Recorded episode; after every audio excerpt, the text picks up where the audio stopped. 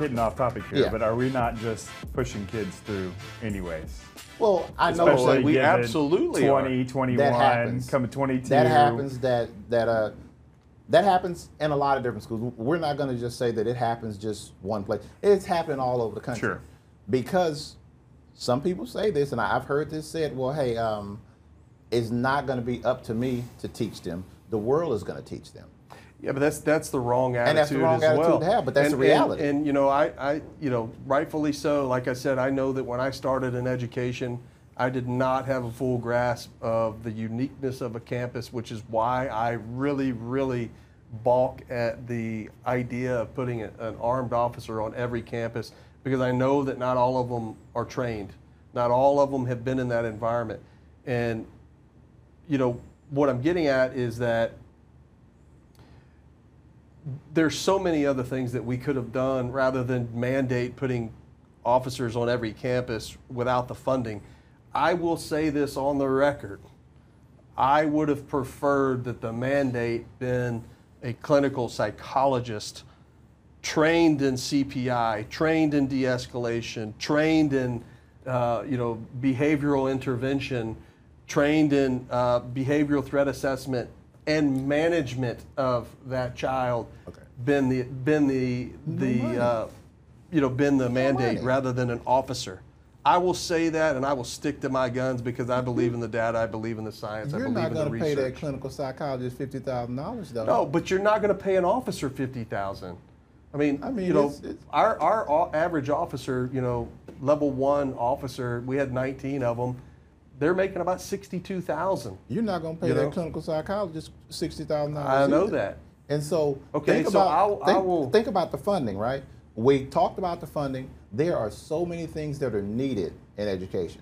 There are there are there are resources to drive instruction that are needed. There are there are um, um, better equipment needed. There is there are technology upgrades that are needed, and that's just the resources that the students have.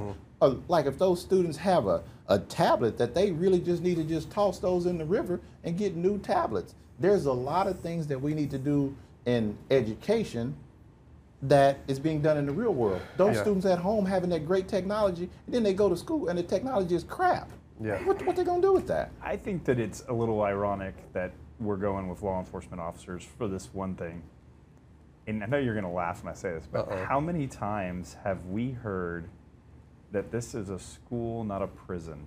Hundreds of times. That you know, we talk about just trying to put a fence. Like, Oh, yeah. I, I know you know what I'm talking about right now, right? which one? Uh, I, well, I mean, the one most times. recently we just had Yeah. a meeting with, and we're talking about how it was a very open campus, right?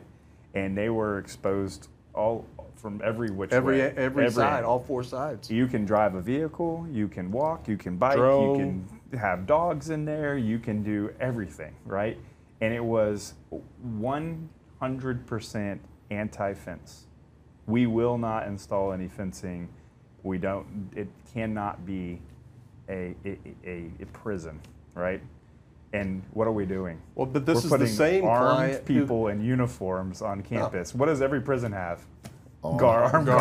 guards. Yeah, but let's backtrack. I mean, it's this is the same client that had armed uh, educational staff who didn't even know who the other armed educational staff were. What? There's no deconfliction policy. That's priority number one in my assessment. Uh, you don't even know who friend or foe is. Yeah. Right? Well, not only that is amongst each other on the campus internally they don't know, and then responding agencies because we damn sure know that responding agencies are going to self-deploy, which they've done in every single incident. That's a whole nother topic that we need to discuss. Sure. Uh, we need to have some discipline in that space. Now you've got multiple armed staff who don't even know who each other is, And they don't that- train together. And they don't train together. We don't really know what their capabilities are because there is no plan in that would- place. that and would now you be- have responding officers showing up, seeing an armed individual in plain clothes with no deconfliction policy. Somebody's going to get shot. So if they do, let's just say, let's just say we're we're we're on a campus that has school marshals, right? Mm-hmm. They all they take 80 hours of prep. They pass a psych eval every six weeks. Okay. You know, I know that's extreme, but but you, nuclear physicists do it every 30 days. Okay. But let's say they do that, and then they don't know who each other are. Well, think about this situation. There's a there's a gap there. There's something we're not even mentioning.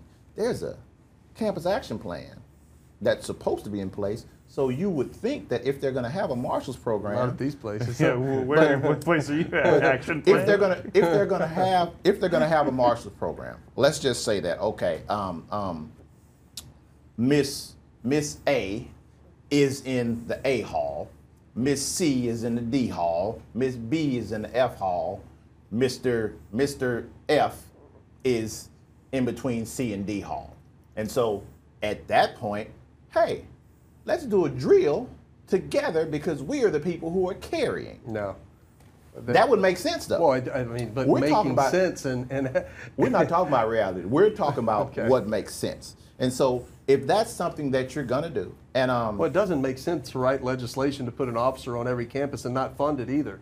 well, That doesn't make sense. but we've already we have we have talked about that, and I feel like that it's not gonna be a resolution of that. No. And I also think that we just it's Well- about planning too. let's let's go down another rabbit hole that. Well, I, that before we do that- bef- but I want to put you in the hot seat for a minute on that. All right, hold on to that Okay. because I've got a challenge for David Riedman. You guys know who David Riedman did, is, right? Yeah, the researcher. All right, yeah, David Riedman. Okay, this is our challenge. What I want you to do, because you're fantastic, you're the absolute best, right, Mm-hmm. at research. What I want you to do is do research on school districts or individual campuses that have tr- uh, have a marshal program or have armed teachers uh, versus those that have not, and then compare political affiliations with the surrounding areas.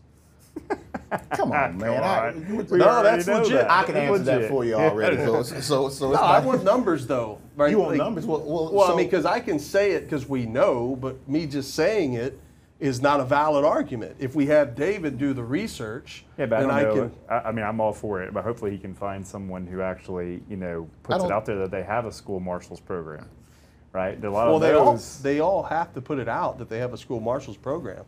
yeah, but in what way? They have to let the parents know or the general public. know, right? Yeah.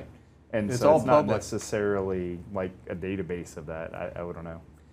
It, it has to go be on record. They have to approve but it it's on record with the district, But not we- necessarily. We already have seen an attack on school marshals, right? There's been already so many insurance companies this year that have Yes. come out and said, absolutely not. Yeah. Like, w if mm-hmm. you're going to have a marshals program, We're not insuring you. We're not insuring you, right? Smart. So now that's being dropped from the insurance company. So that's becoming less and less. So let's the get back to you putting me on the hot seat. Yeah. So we have these officers, right? Oh gosh, And uh, you're going to get me in trouble. I know what you're doing.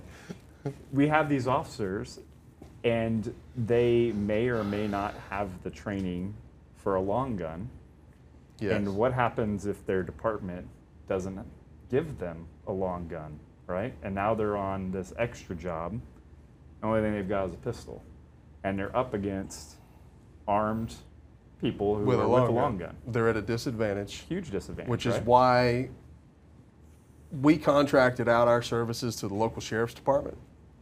Men and women at that at that sheriff's department do a fantastic job, and that's the truth. Um, one of the things that I identified when I first got to our district was that that exactly, you are at a disadvantage if you don't have superior firepower. Now, unbeknownst to the majority of the United States, because our media does a really good job of sensationalizing, uh, you know, active shootings that occur with an AR-15 because they want to demonize that weapon. And I'm not necessarily saying I'm pro AR or I'm against AR, but that is the truth. They demonize that. So I, I totally think that there's a reason why the Santa Fe shooting is called the forgotten shooting. It's because guess what? That shooter didn't use an AR-15. He used a 38 caliber a revolver and a shotgun, right? So it didn't catch the headlines that all the other ones did. Now, getting back to my point, I realized that right away, having been a tactical operations officer under the Special Operations Division at the United States Secret Service, superior firepower could be the difference between life and death and going home every night to your family. So I felt that as a duty and an obligation to our men and women in uniform that swear to protect our kids and our staff to supply them with a superior weapon. Because the sheriff's department only allowed them to carry a pistol at the time. And so what did I do? I assessed who was a certified long gun, long gun uh, instructor or long gun uh, carrier uh, that had gone through the proper training. And then uh, we ran everybody through the training. And I bought 23 additional rifles. I bought, you know, 23 um, uh, Palmetto State Armory, uh, 10 and a half inch barrel with a suppressor to reduce uh, stress on uh, the staff and the students.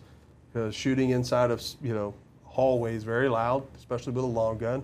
So I bought suppressors, I bought slings, I bought electronic sights so that those officers could feel confident in their capabilities uh, if they had to take a long shot. Because, you know, if you haven't been in a school in a very long time, which a lot of our politicians don't or haven't, um, Huge.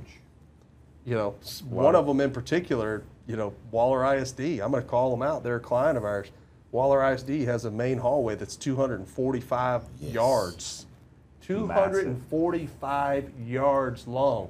And that's only one of their hallways. That's one hallway. You keep forgetting that I that I walked every Oh, inch. that's of the- right, you did. Every You- yeah, inch you of the did. three floors of that building. Oh man, that take forever. But that's what I'm getting at is we have a duty and an obligation to make sure that those officers go home to their families.